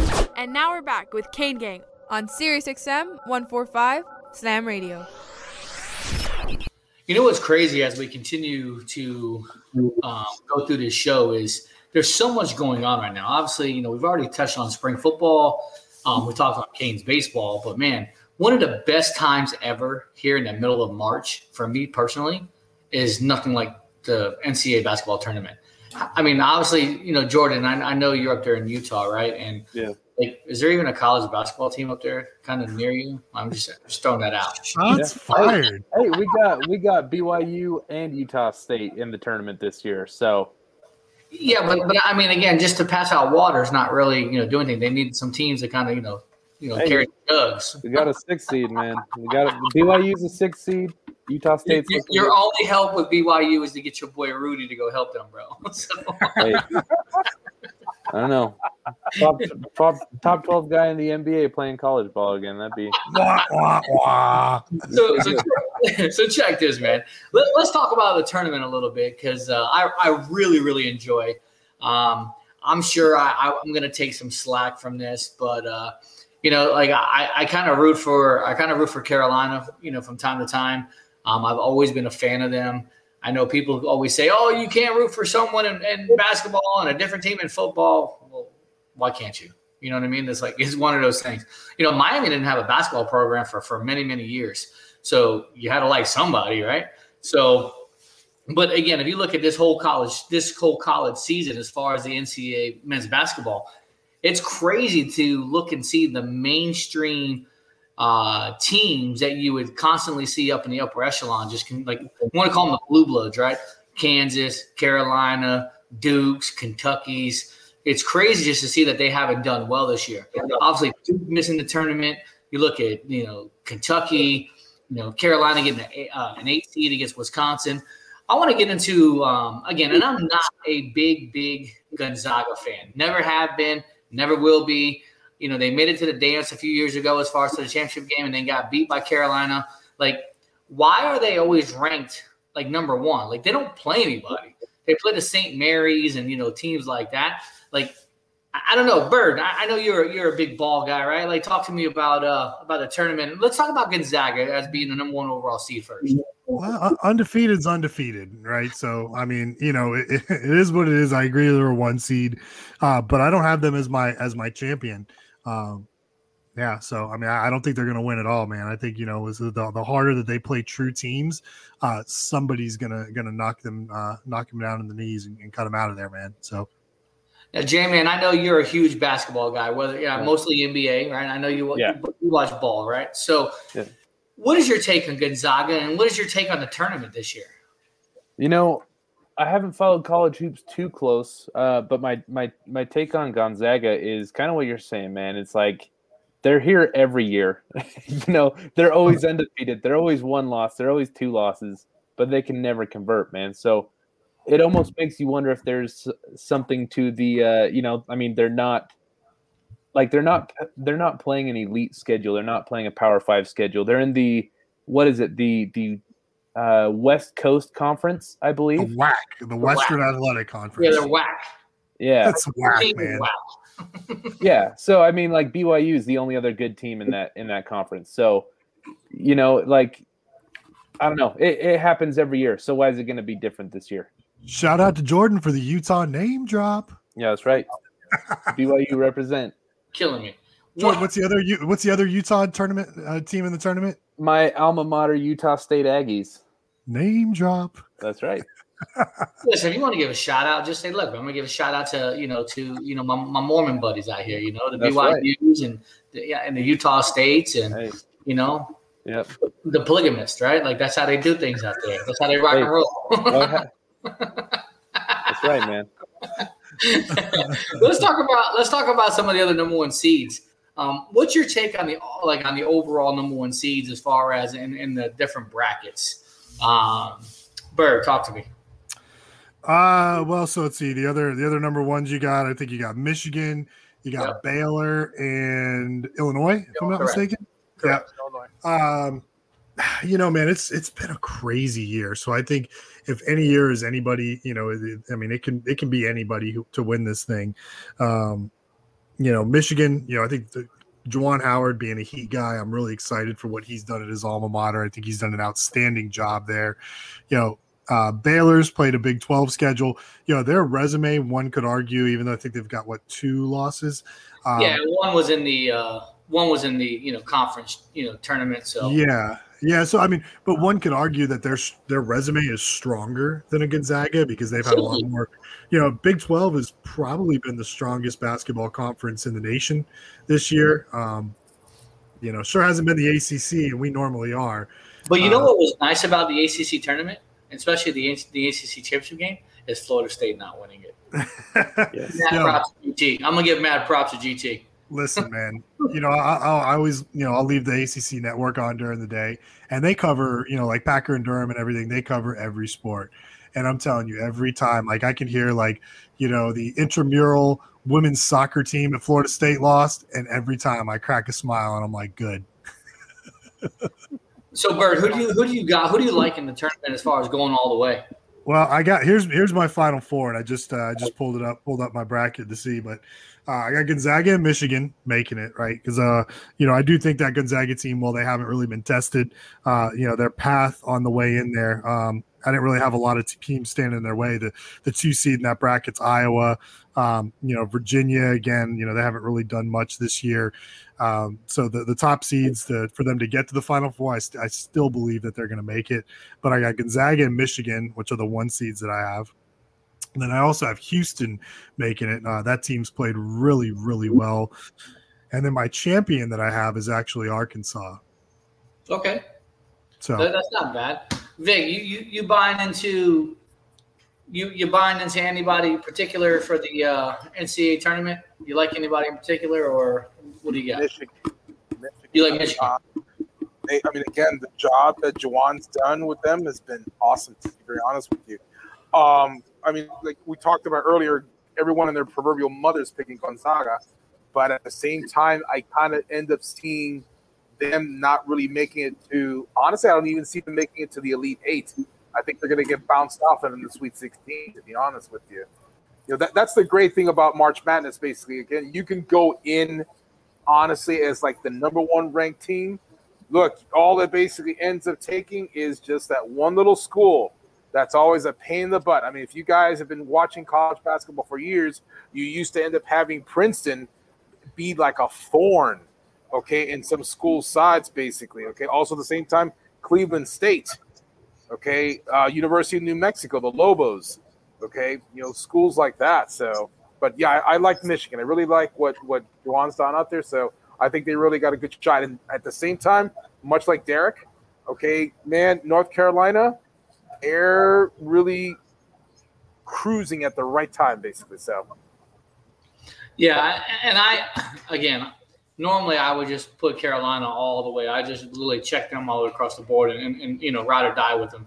Um, but I actually go. I'm going with Michigan this year. I just I do like the way that they've played. Um, I just think that Juwan, you know, again being a Michigan guy and seeing him bring back, you know, because Michigan's been down, like they've been down for years, and you would think that the Michigans, the Michigan States, like man, there's always great ball players that come out of those, those two programs. So I think Juwan Howard's done a good job. And again, like Bird said, there's like it's kind of a crazy season here for you know collegiate basketball. So anything can happen. Like I'm not knocking Arkansas, and I don't think that that's not a bad choice. I do think that they can legitimately make a good run. Um, but I just I'm, I'm going to go with Michigan and just you know see how see how it unfolds, man. Yo, You, you know, shout out to the team that I'd never heard of until they beat us in the tournament a couple of years back. None other than uh, than Loyola Chicago. bro, Sister Mary Jean, bro, rock and Sister roll. Mary Jean. I was so mad at that nun after they beat us, man. I'm not even gonna lie, man. and I know that's terrible to say, man. you But if you wanna know something, that, that goes back to coaching, right? Like if you watched that game a few years ago, you do not let the guy get a shot off. It- it- You saw Mm-hmm. it even this year against um, was it Vatek that we kind of blew the game like on the three right there? You know, Yeah. um, it's the same thing, man. It goes to coaching. That guy still stepped out of bounds, and I, I will I will lay on my sword with that that that guy stepped out of bounds before he made that three. But what's what Just side of the sword are you laying on? Huh? What side of the sword are you laying on? The bad one, man. the bad one.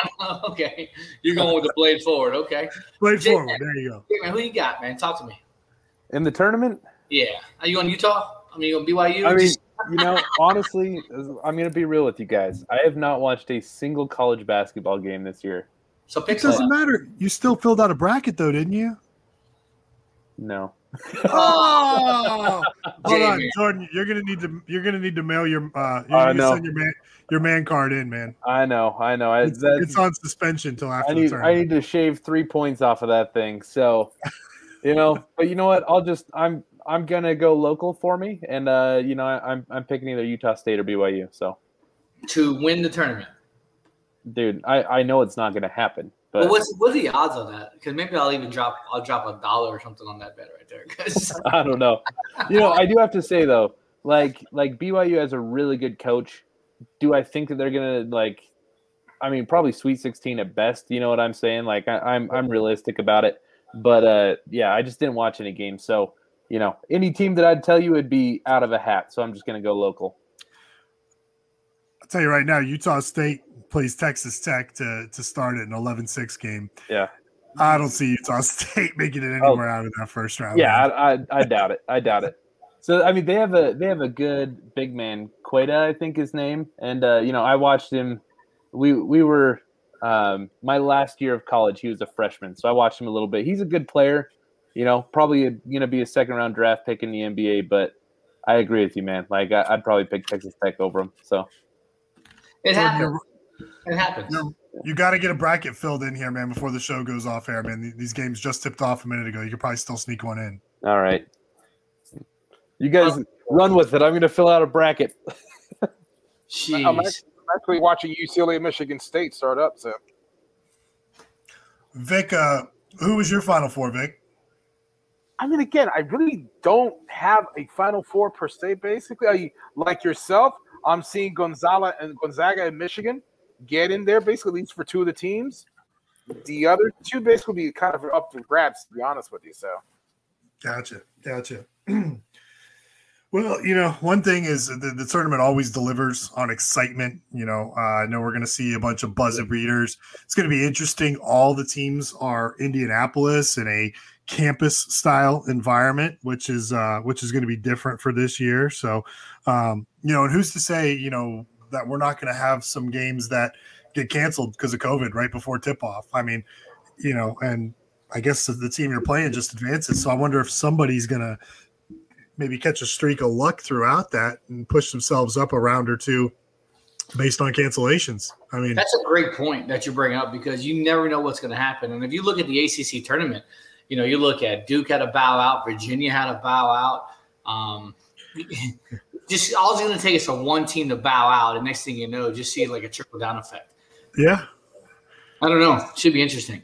yeah. It's so it's uh, it's gonna be crazy, man. It's gonna be crazy. But uh, you know, we'll be uh, we'll be we're gonna be watching the whole thing. I'm gonna be watching my bracket. You know, I always walk into it, and uh, you know, a few minutes into the thing, man, it, it seems like the, you know, we're probably three or four games in, and it seems like my bracket's already busted. So.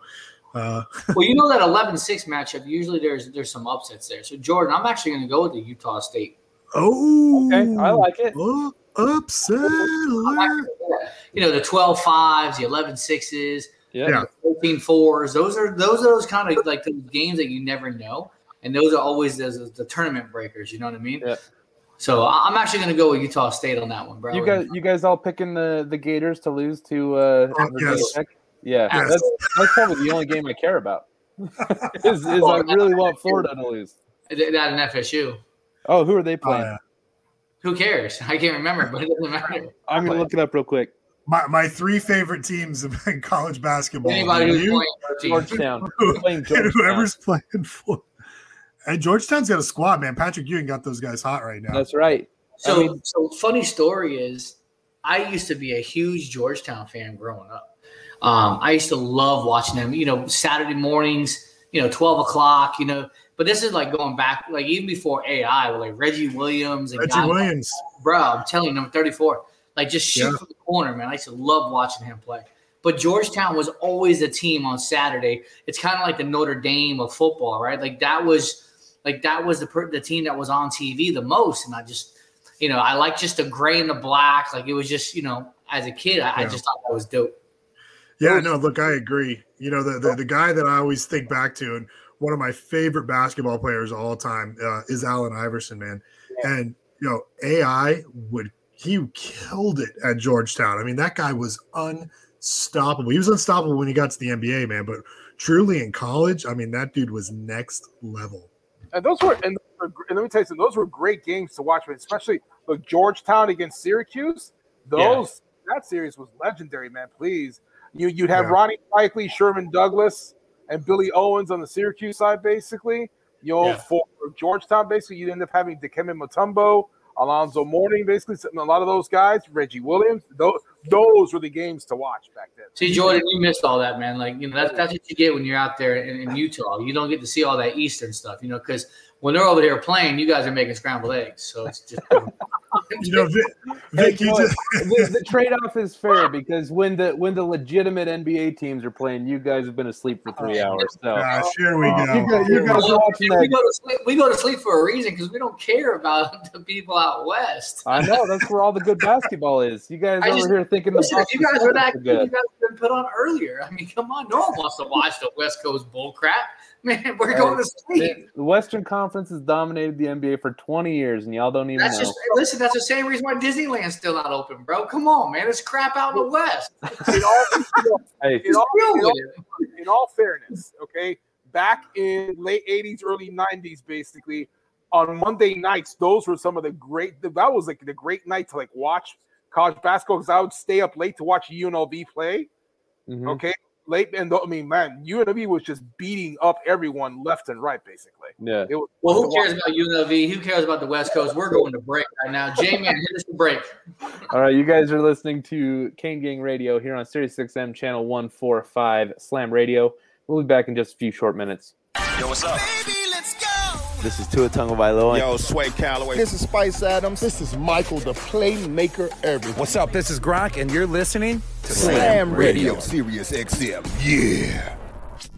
Allison is perfect. I mean, she'd never tell you that. She's humble and perfect. She likes everyone. She even likes her untidy roommate's weird guinea pig. Allison, wait, are you texting and driving? Allison, no. That's the exact opposite of what I was just saying about you. Why, Allison? Why? Texting and driving makes good people look bad. Visit StopTextsStopWrecks.org, brought to you by the National Highway Traffic Safety Administration and the Ad Council. Why should you volunteer with Meals on Wheels? I'll come to the door with one meal and I'll walk away with a full heart. Drop off a warm meal and get more than you expect. Volunteer at americaletsdolunch.org, brought to you by Meals on Wheels America and the Ad Council. We'll be back with Kane Gang on Sirius XM 145 Slam Radio. Good morning, amigo. Just the two of us. We can make it if we try. Just the two of us. You and I. Well, you have to, you forgot that. Just the two of us. Oh, the two of us. We're building castles in the sky. Just the two of us. Go. You and I. There you go. Good morning, amigo. Weekdays from 7 to 11, only on SiriusXM 145 Slam Radio. 180 over 111, and I had a stroke. 145 over 92, and then I had a heart attack. 150 over 90, and I had a stroke. This is what high blood pressure sounds like. You might not feel its symptoms, but the results from a heart attack or stroke are far from silent. Get back on your treatment plan or talk with your doctor to create a plan that works for you. Go to loweryourhbp.org. Everything's changed. Brought to you by the American Heart Association, American Medical Association, and the Ad Council. And now we're back with Kane Gang on SiriusXM 145 Slam Radio. All right, here we are getting ready to finish up the the last segment of the show for the day. And you know, Jay, man, I'm only giving you a hard time about the West Coast. You know, technically, I, I really don't care about the West Coast, but I'm just throwing that out to you.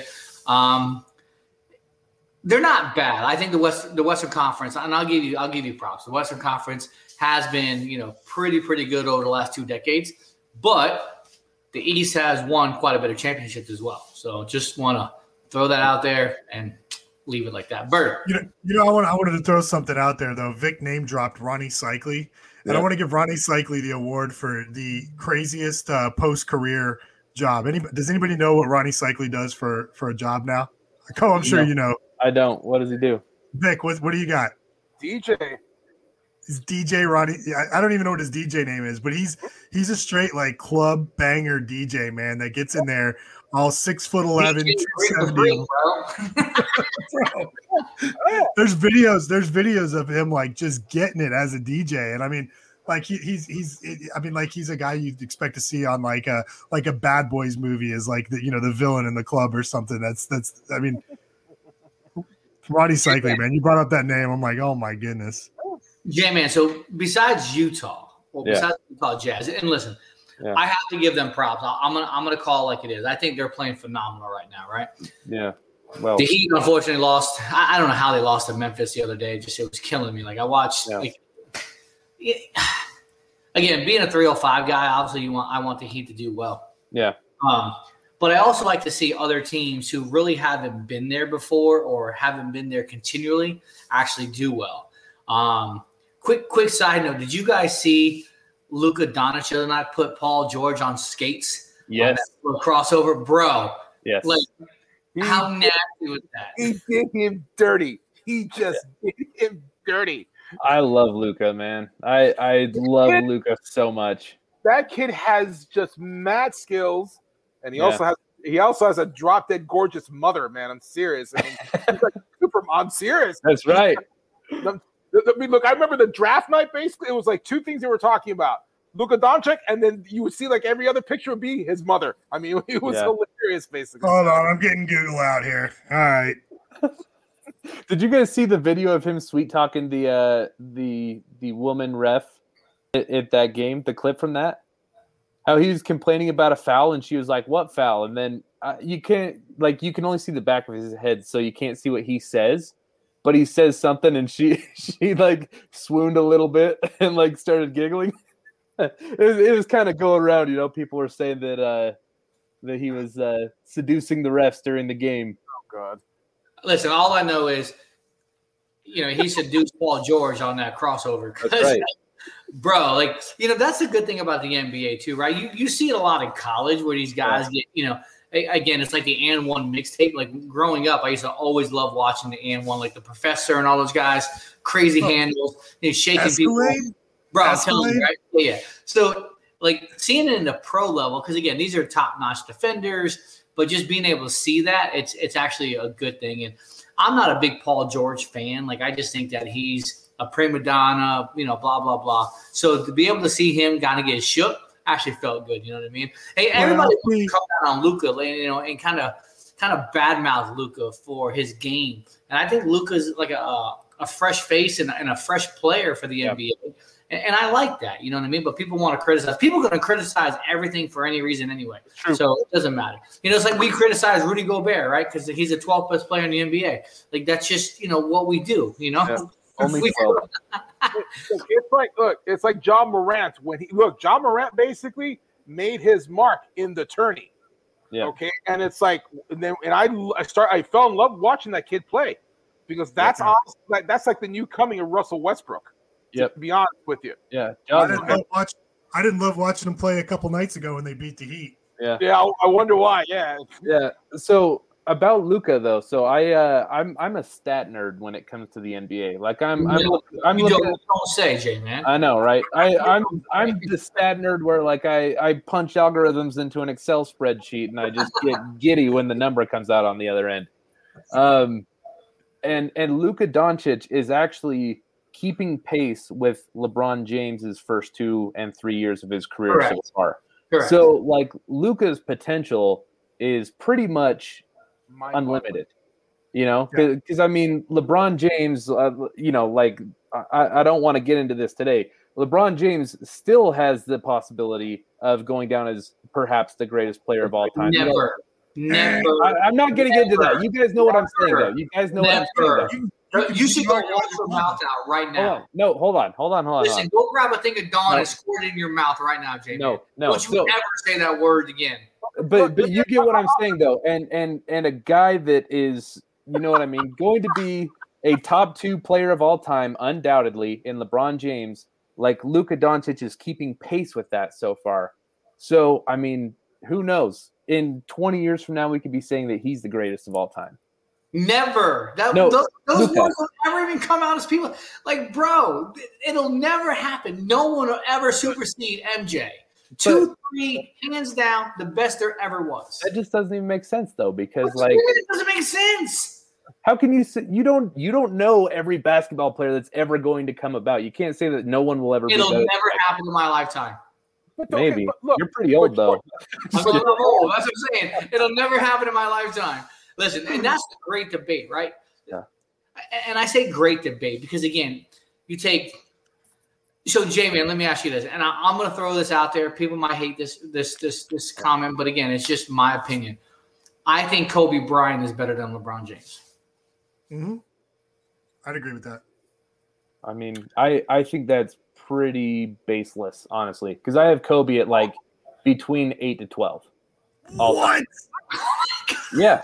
okay, I need, okay, I need, okay, wait, hold on real quick. Let me ask this question, Jordan. How high is the altitude in Utah? Is it affecting you up there? Forty six hundred feet. No. Jamie with his stats, I love it. He came back with a 4600 quick. No, it's not. That that is not that's not unheard of at all. I mean, Kobe had one MVP award his whole career.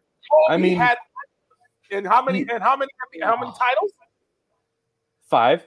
How many? Okay. He was only the best player on the team for two of them. Okay, no, dude, I'll take the five oh. titles any day of the week. Are you kidding me? Please. I know. I mean, he was only the best player on the team for two of them. One thing about Kobe, look, Kobe had ice cold water in his veins. Forget it. Oh. I don't. That I mean, that's cool and all, and it helps when you're playing with Shaq, who is the MVP three years in a row. That didn't help D Wade. D Wade played with Shaq. That didn't help D Wade. He, that's when he got his first ring. He I'm got just his saying, first ring. But yeah, I, I don't Hey, now, granted, granted, I do think D Wade was better than Shaq in 2006 okay. for sure. fuck you, But, but Get- like get you up on 2000 to 2003, Shaq was the greatest basketball force on earth at that time. One hundred percent. One hundred percent. Yeah, and I, so, I would completely agree with that. yeah, and and so I, I, just mean, don't think LeBron is all that. I don't.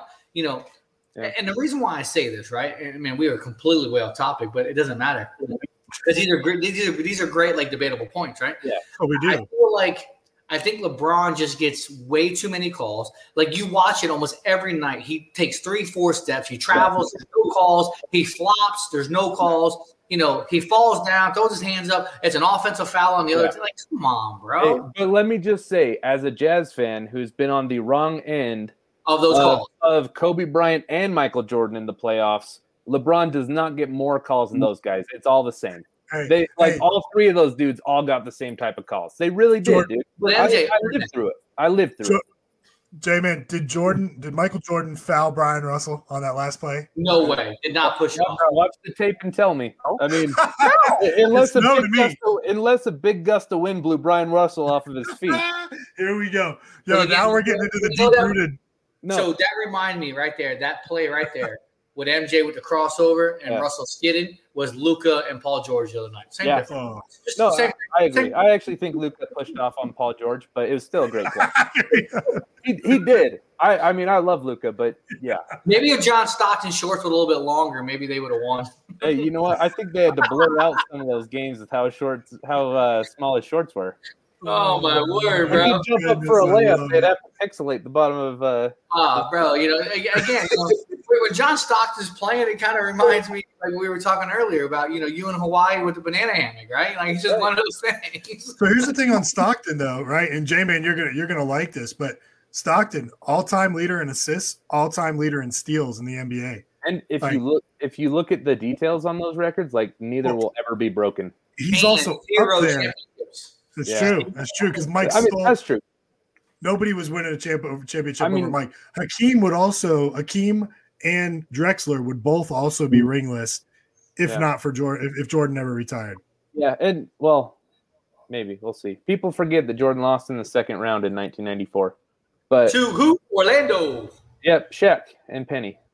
But again, Jordan just came back from that. I mean, he just came Yeah. back after the hiatus, so you got to give him a little credit. And then you know what? He said, "Screw this! I'm never losing again. I'm coming back and I'm whipping your tail." But So people people said he wasn't in shape, but he averaged 36 points a game in that series, though, and they and they, had, they really had nobody. Is that is Yeah. that the year that uh, Nick Anderson missed the first like missed the free throws and, and cost So it was at Houston. He missed four free throws. and they cost the and then it was 4-0 sweep, right?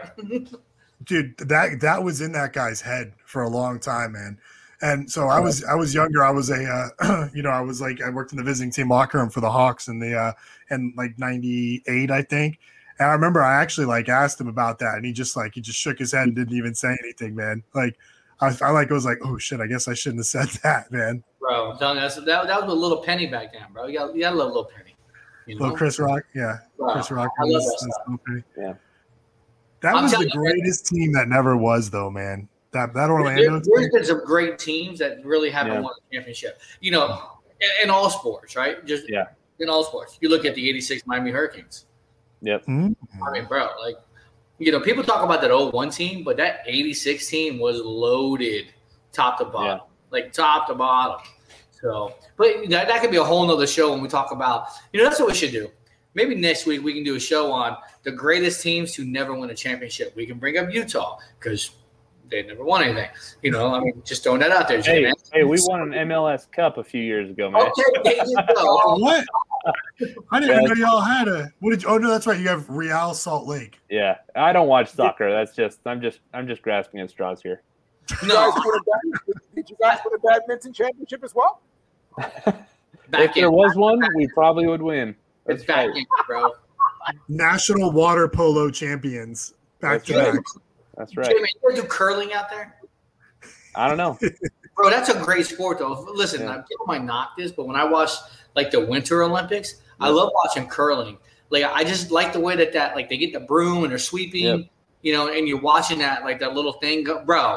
That's Yeah. actually that's precision at work. Like, and I'm not Yeah. knocking it. I'm actually being, you know, in- in- like genuine here. Like just the way that that little thing isn't? It's a piece of stone, right? It's Yeah. stone. Yeah. Yeah, I wanna try fact. I, I know a whole bunch of weird fun facts. Here's one that all professional Olympic grade curling stones come from the same granite quarry in Scotland, I believe it is. No way. Yeah, Jay man, you got way too much time to be searching the internet. I know. Well, it, it, it all has to be from the same quarry so that they can regulate it, right? It's all the same stone. It has all the same like Same weight, same characteristics, all that stuff. I got you. Jordan Jordan's a newlywed man. Wait till his wife sees the Google searches. She's gonna be like, "What are you like looking through?" Like, Jay Man is not a fool. He gets that clear search, clear history every night. Hey, you know what? If if I get busted for googling granite quarries in Scotland, I'm gonna be okay. if that's the bad, the worst thing is she right? that, that's the type of stuff I'm clearing off my search history. I don't want anyone to know how nerdy I am. Hey, listen, you know it's been it's been a fun show, man. You know we got about we got about two minutes to go here. Uh, you got to do Friday shout outs? Yeah. Yeah, let's do it. All right, so so Vic, I'll give you I'll give you first up. We'll we'll do a roundtable on on Friday shout out. So here on the Kane Gang Show, it's gonna be uh Vic, start us off. Shout out. Shout out to baseball Hurricanes tomorrow. Take FSU out this weekend. That's a good one. Bird. Shout out to my wife Kelly because you guys all shouted out yours the other way, and I'm like, I like, remember you and I didn't. did, it didn't get to come back Yeah, around to me. I'm like, I'm like, man, if she listens to the show and I didn't give her the shout out, I'm gonna get, I'm gonna catch hell for it. I So, remember that. You out- didn't, baby, came back to you. baby, I love you. You're my number one, and uh, thanks for uh, supporting me and letting me uh, let me do the show and have my hobby here. Well, that's only because you sit at home all day and do nothing except for talk to me Oh man, instead of yeah, we, yeah, we have, you know, Co and I'll have these midday conversations, man, and you know, she's been home on uh, on on PTO this week, right? And she just comes in my office, and I try to make it look like I'm working, and then she hears, you know, I, I always talk on speakerphone, and she kind of hears, she kind of hears Co in the background, and she's like, "Are you working, or are you talking to your buddy?" And I'm like, "Uh, talking to my boy. What can I say?" oh, so this is what your work days consist of, and I'm like, "Hey, it's, Hey. I'm really busy though." Dude, that's that's why we do that's why we do what we do though, right? Is so you can talk to your friends and have it be uh work, right? Yeah. Yeah. that's right. Hey, man, shout out. My my shout out is to is to you guys because you know this is uh I love doing this. It's fun. Good. So Why you guys always got to one up me, man? All right. Well, so my my, my weekly shout out, and I was kind of like thinking about who I could definitely. Obviously, it's Maria all the time, but like I can't shout her out every. Well, I guess I could, but so my shout out goes to none other than the UM Media Relations and Compliance people.